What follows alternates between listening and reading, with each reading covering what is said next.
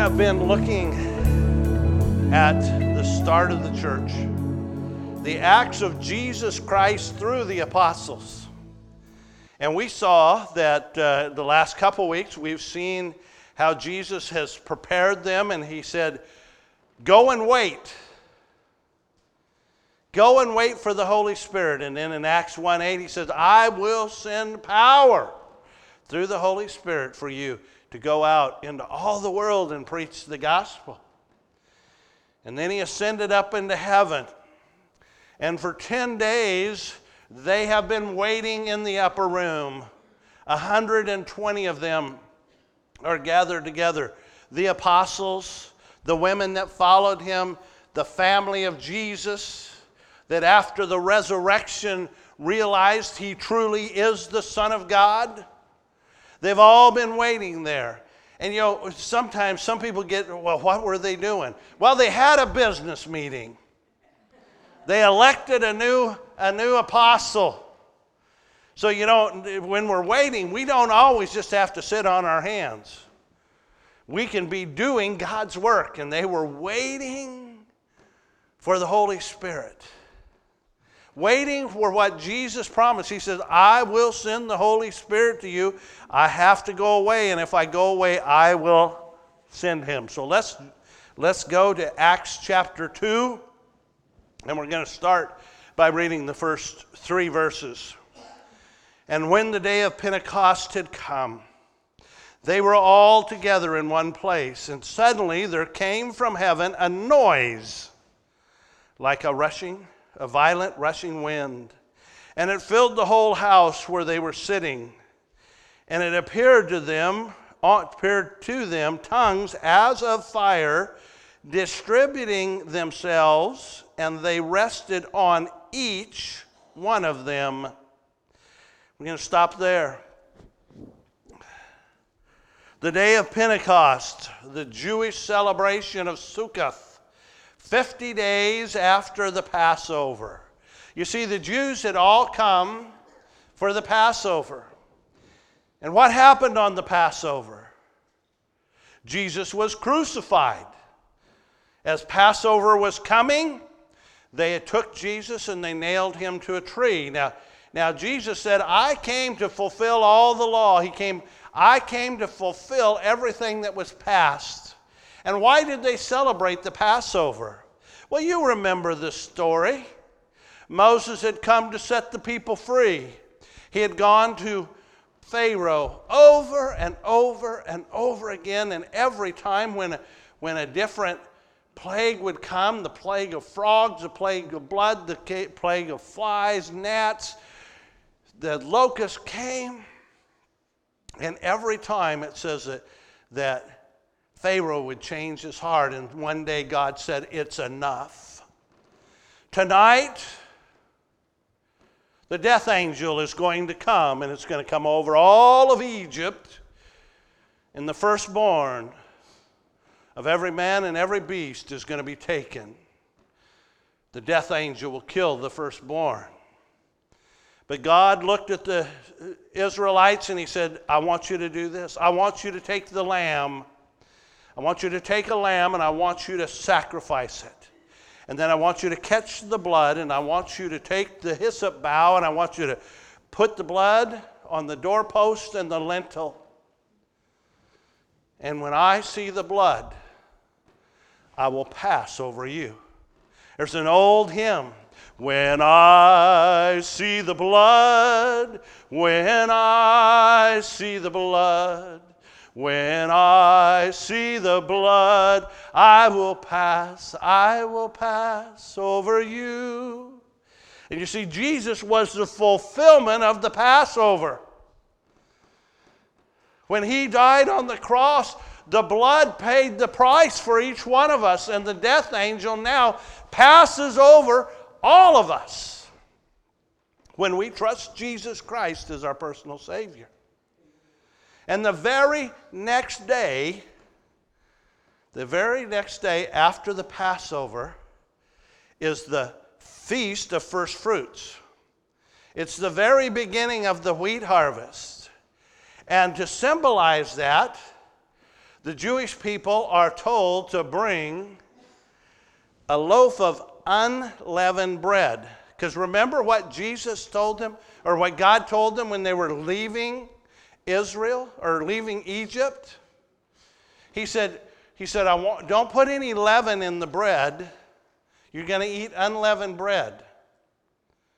And so they celebrate the, the day after, they celebrate the feast of first fruits. Now, Jesus rose on what day? The first day of the week, the day after Passover. 1 Corinthians 5:20 tells us this. Come on. Can we unplug this and oh, maybe it helps if I turned it. No, it's on. Okay. 1 Corinthians 5:20 tells us this. But now Christ has been raised from the dead, the first fruits of those who are asleep. Now, isn't it interesting that God told them, don't put any leaven in that bread? What does leaven represent in the Bible? Sin. Jesus was the sinless one. And so when he rose from the dead, he satisfied the feast of the first fruits. Now, their, their next one is the feast of Pentecost, the feast of Succoth. 50 days after Passover, you come to the feast of Succoth, which was the feast of the first fruit of wheat. So, this is, they have been harvesting wheat, and here they are 50 days later, and they come, and, and when they provide the, the sacrifice, the symbol for this, it is two loaves of leavened bread. Two loaves of leavened bread. Now you go, well, wait a second. Sin?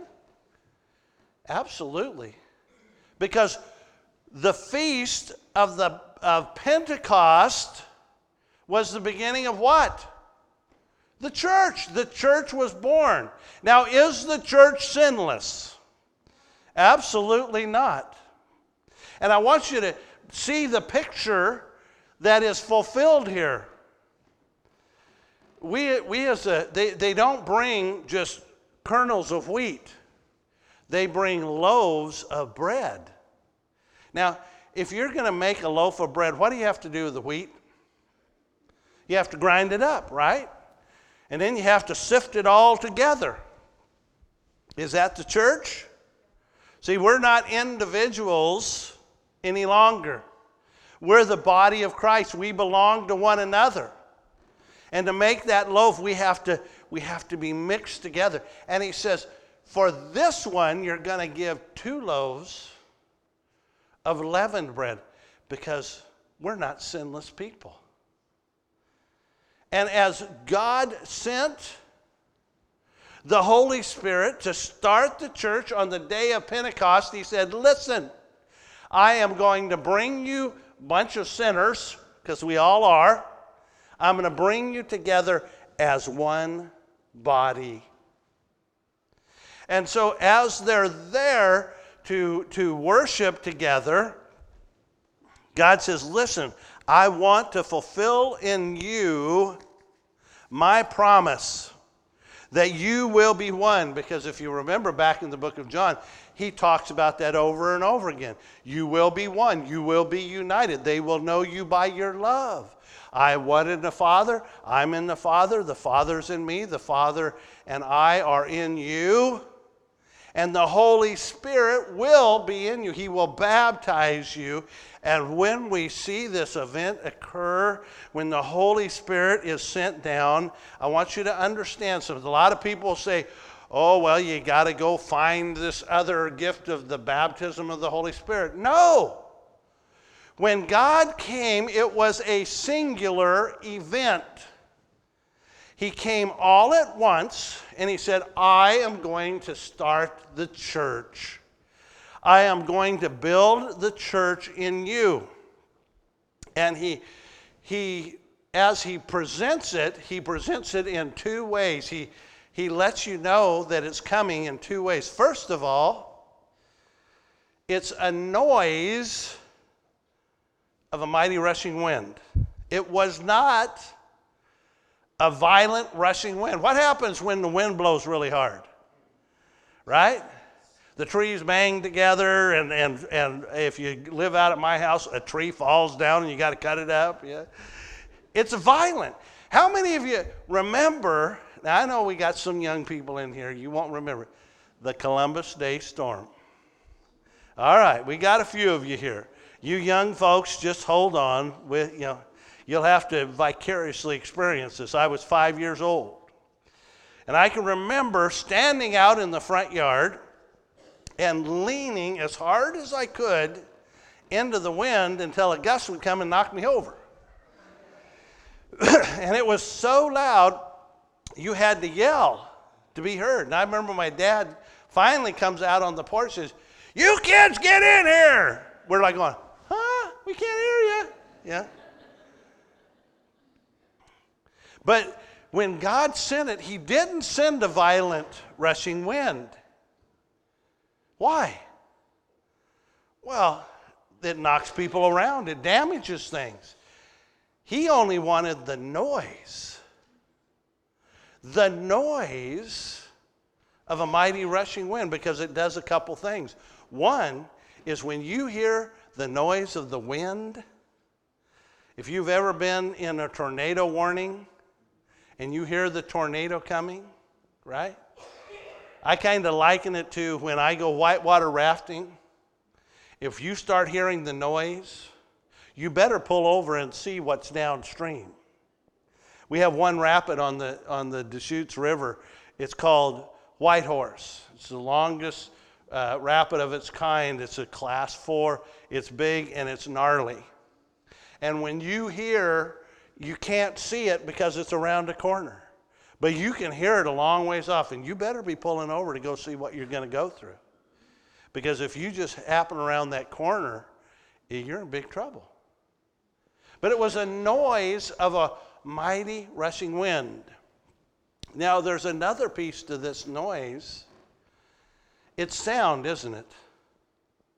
Now, if the wind is blowing, sometimes we do, we do things like we'll turn our back to it or we'll well, like I wear, everybody knows I wear a cowboy hat. I'll pace my cowboy hat down and put my head down, and I can block a little bit of the wind.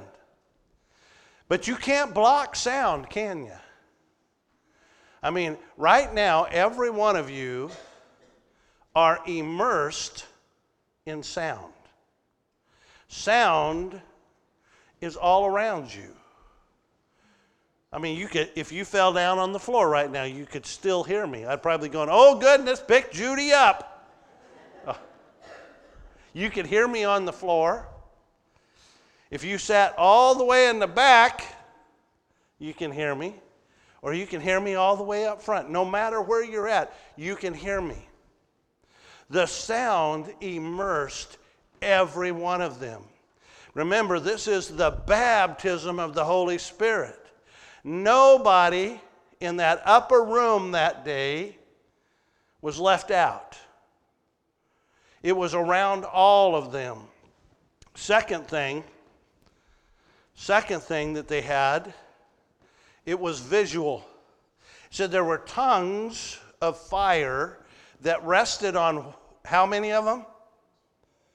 Each, each of them it rested on every one of them. They all received the baptism of the Holy Spirit. Every one of them, that visual piece fell on them. We're going to see why in just a minute. But they, it was all inclusive. Nobody was left out. Don't let anybody try to tell you that you have to do something else to receive the baptism of the Holy Spirit. When you come to Jesus Christ as your personal Savior, the Holy Spirit comes on you.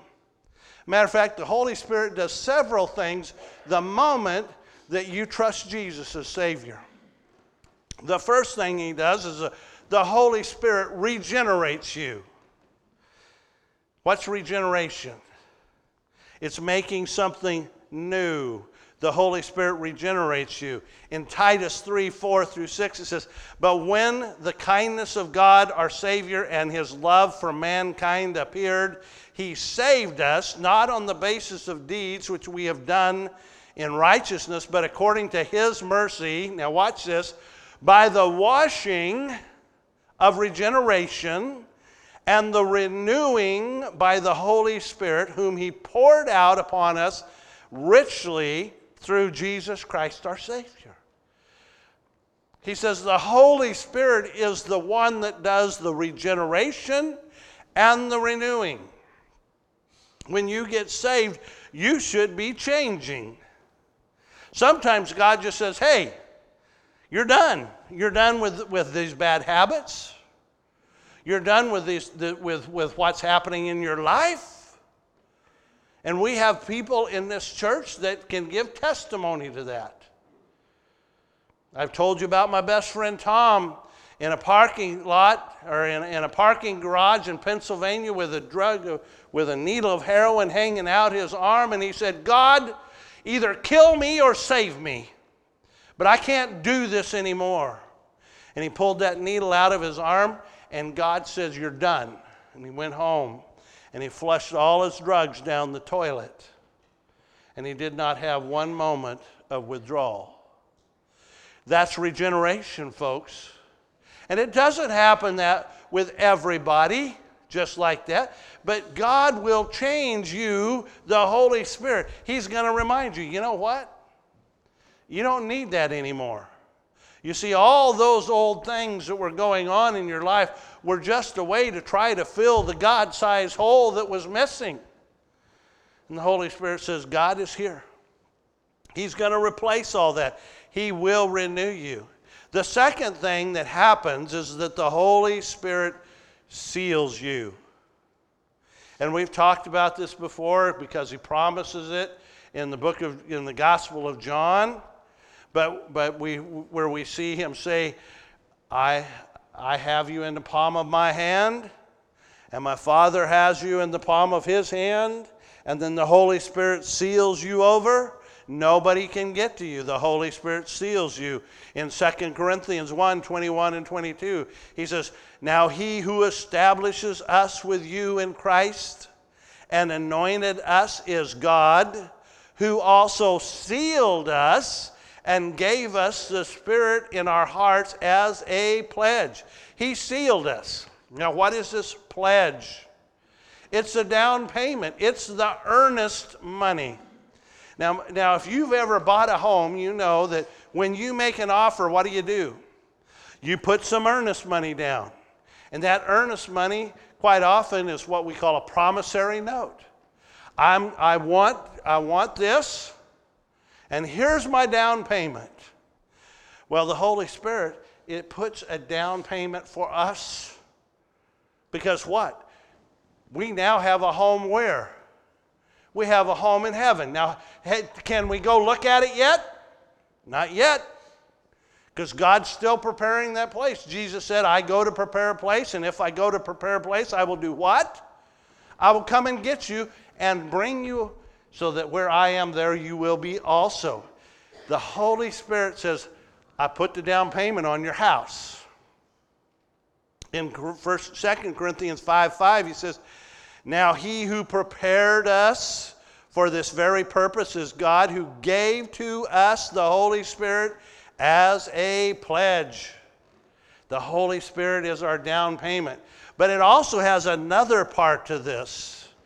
Look at Ephesians 1 13 and 14. In him, you also, after listening to the message of truth, the gospel of your salvation, having also believed, you were past tense.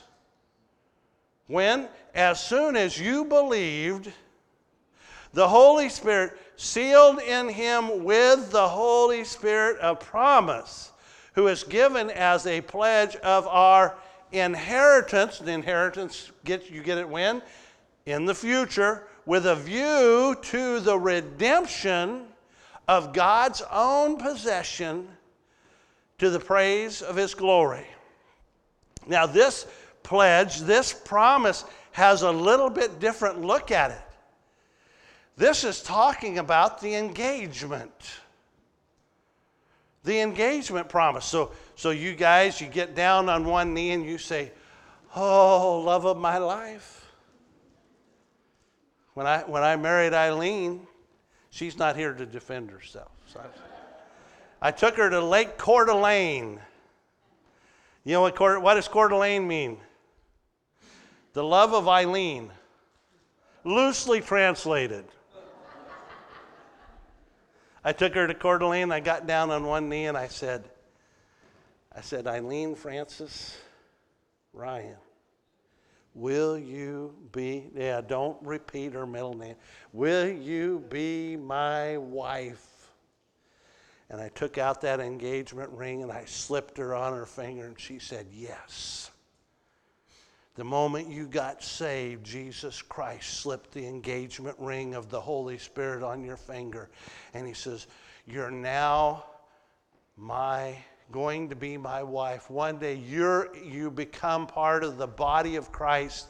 And one day Jesus is going to come, and that redemption that he promised, with view of the redemption of God's own possession to the praise of his glory. One day God is going to call us up and he's going to say, The bride of Christ, I want you to come up. And you're going to come up to heaven. And there's going to be a table, the marriage supper of the Lamb, and it's going to be spread out. And every believer that has believed in Jesus Christ from the time that, that God created the church until the time he called it is going to be sitting there. You're the bride of christ. You got the, the, the engagement ring of the holy spirit. And i guarantee you this you can't break up with god and god will not break up with you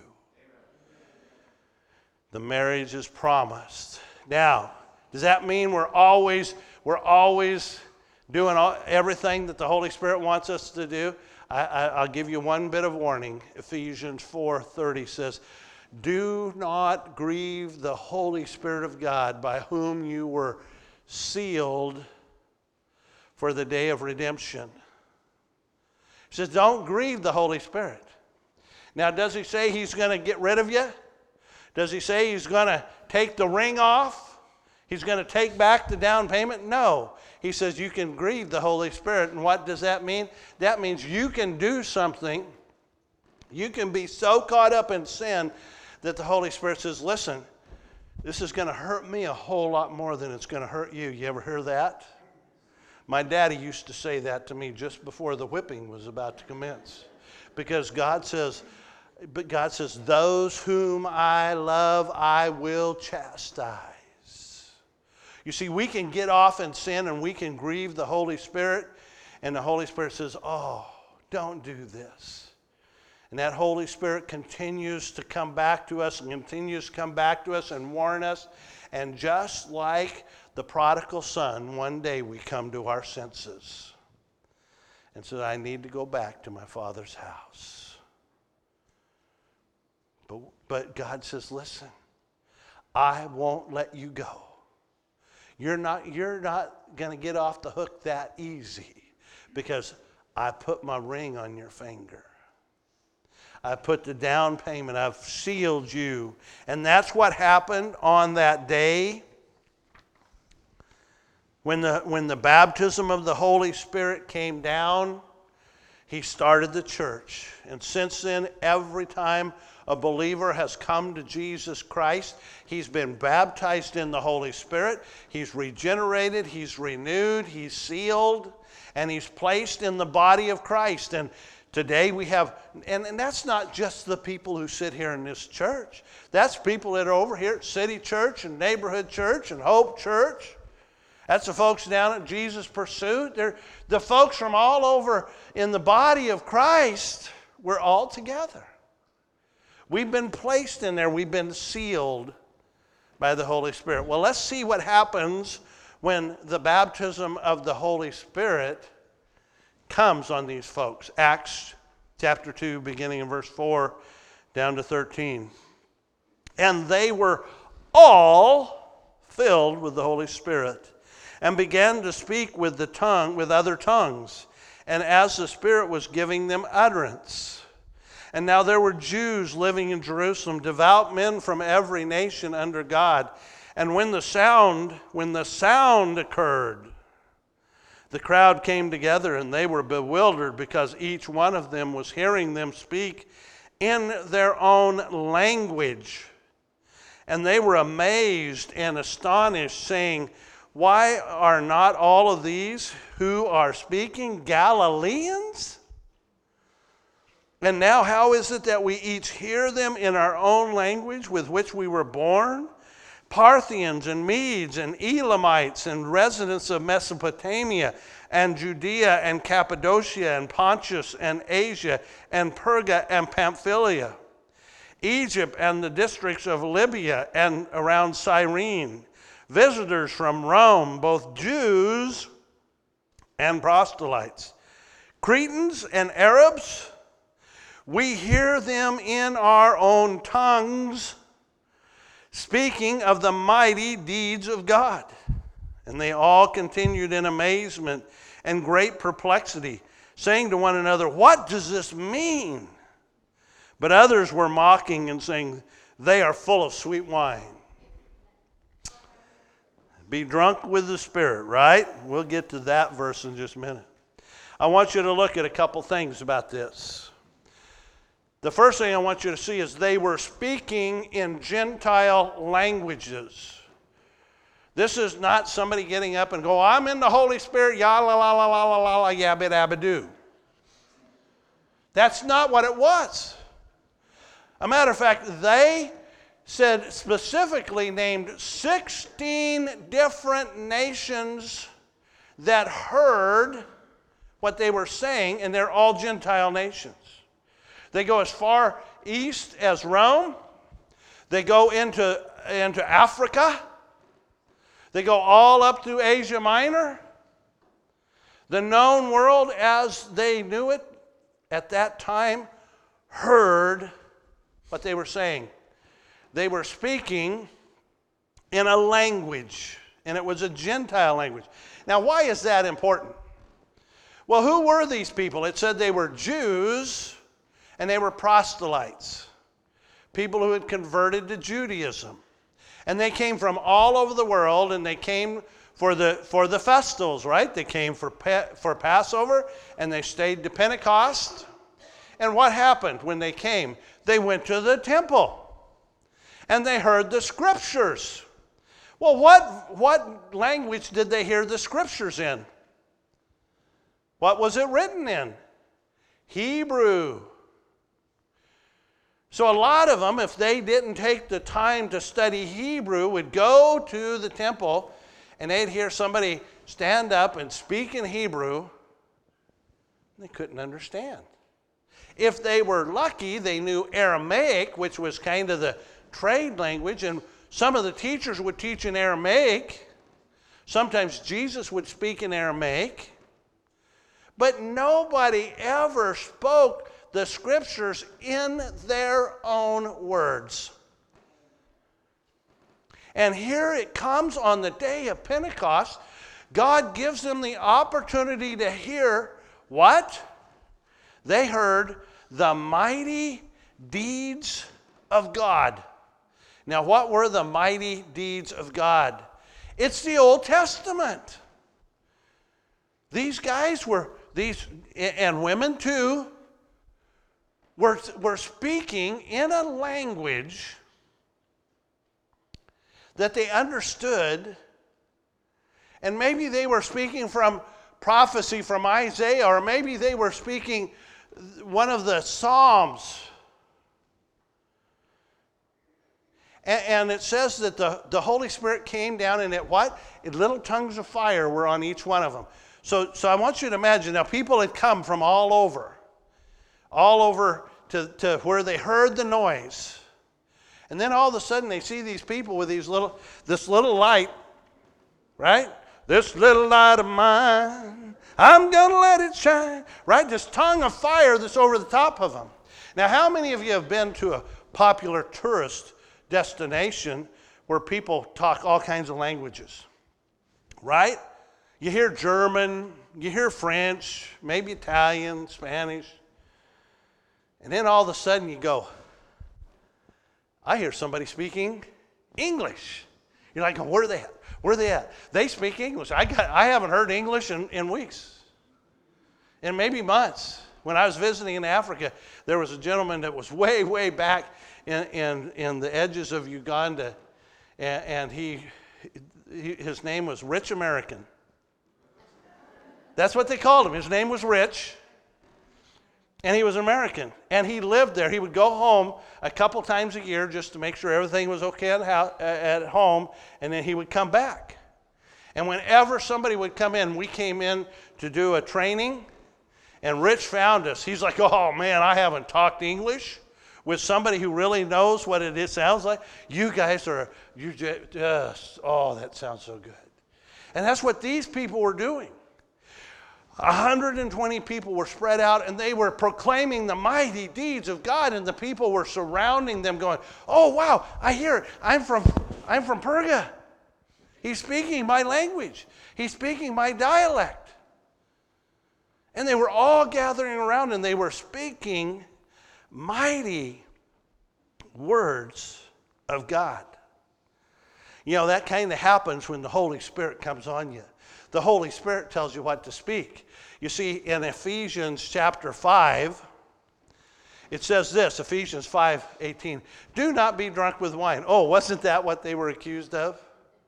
They're drunk. He says, Do not be drunk with wine, for that is dissipation. But be what? Filled with the Spirit. These people, it says they were filled with the Spirit. And what did they do?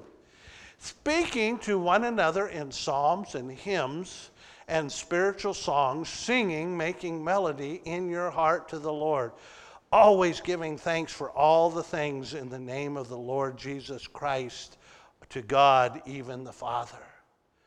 And that's what these people were doing. They were speaking the mighty words of God. They were probably saying, Yeshua, Jesus, died on the cross for your sins. And I saw him rise again from the dead. I've seen him, and he's now in heaven. And they're singing a new song Glory to God in the highest, peace on earth, God with goodwill towards men. They're up in heaven singing. And all of these people are like going, What is going on? Uh, but I want you to understand something. This wasn't for them. The baptism of the Holy Spirit and this filling in which they spoke with tongues was not for believers. They were speaking to unbelievers.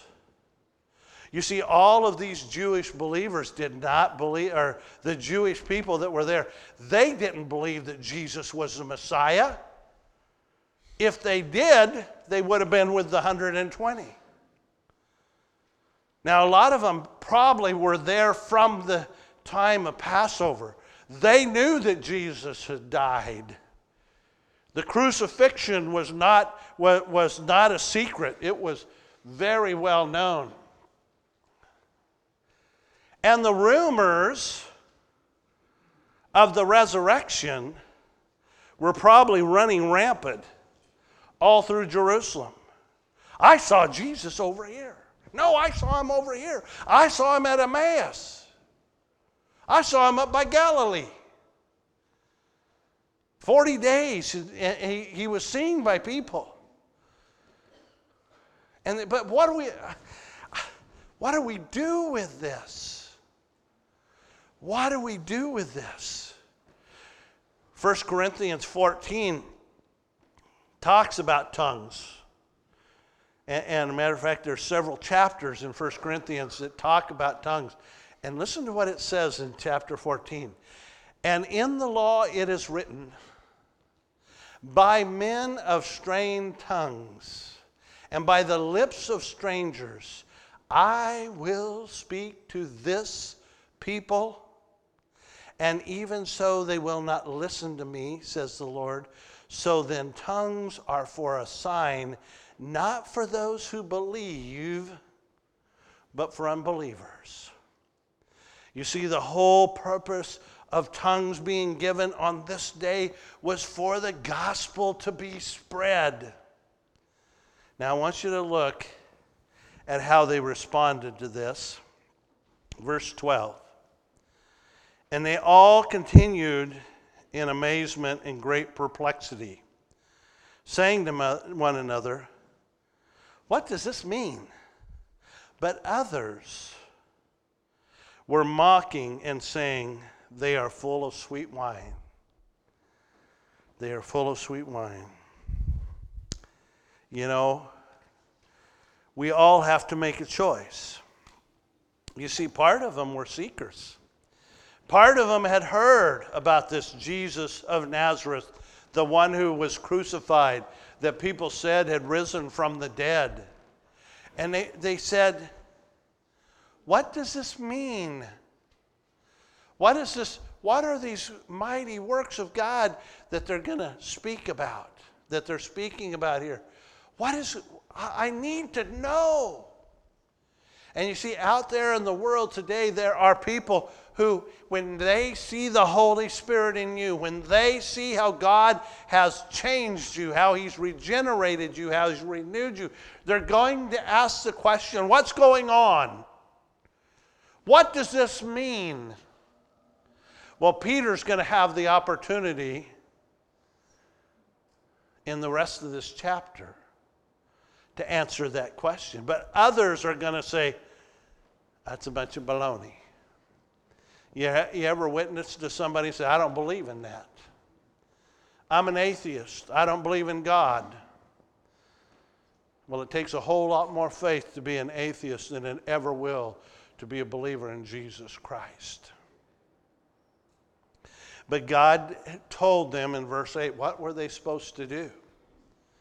and you will have power.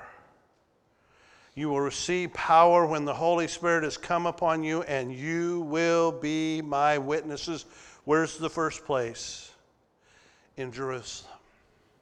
You see, that day they received the power of the Holy Spirit and they became witnesses of Jesus Christ. Now, now folks, we, as we've talked about in the past, every one of us have the same power. I don't have any more power of the Holy Spirit in me than you have in you. Once you're saved, God puts the Holy Spirit in you. It's just how hard you push on the gas. It's just seeing where God wants you to go, who God wants you to talk to.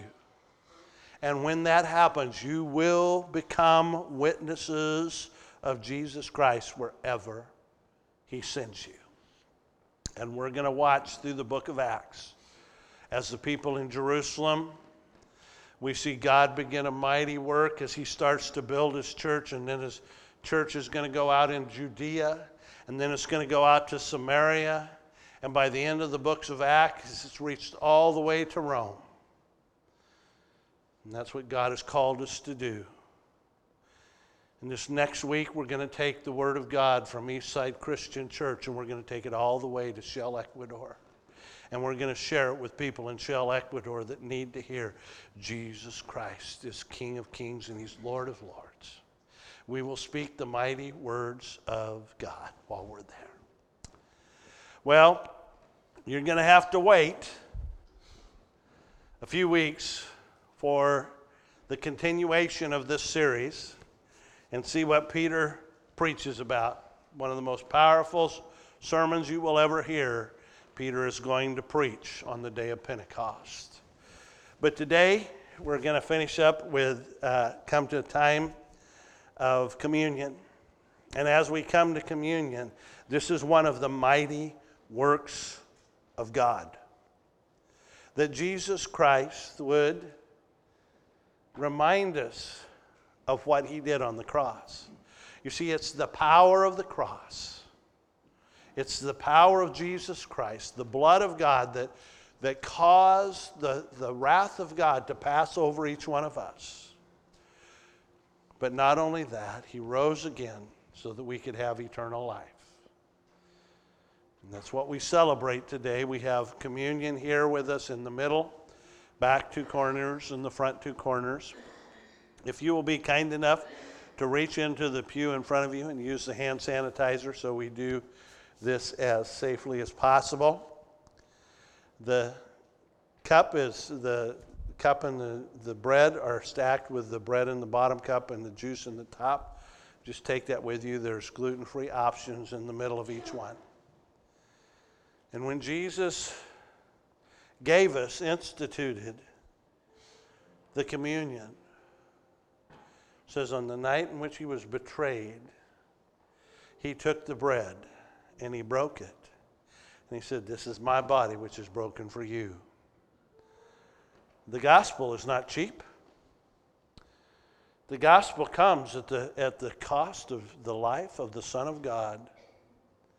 His body was broken for us. He said, Take, eat in remembrance of me, of the sacrifice I made. And then he took the cup and he said, This is my blood for the forgiveness of sin. Take and drink as often as you do in remembrance of me. The, it's for the forgiveness of our sins. If the blood had never been shed, we would not have what we have today. So, as we take communion today, I want you to think who, who is God calling you to be his witness to? These folks have this, had the same Holy Spirit that you have today. The same power that was invested in each one of these people has been invested in you by God so that you can be his witness. Who does God want you to share the great story with? The mighty works of God.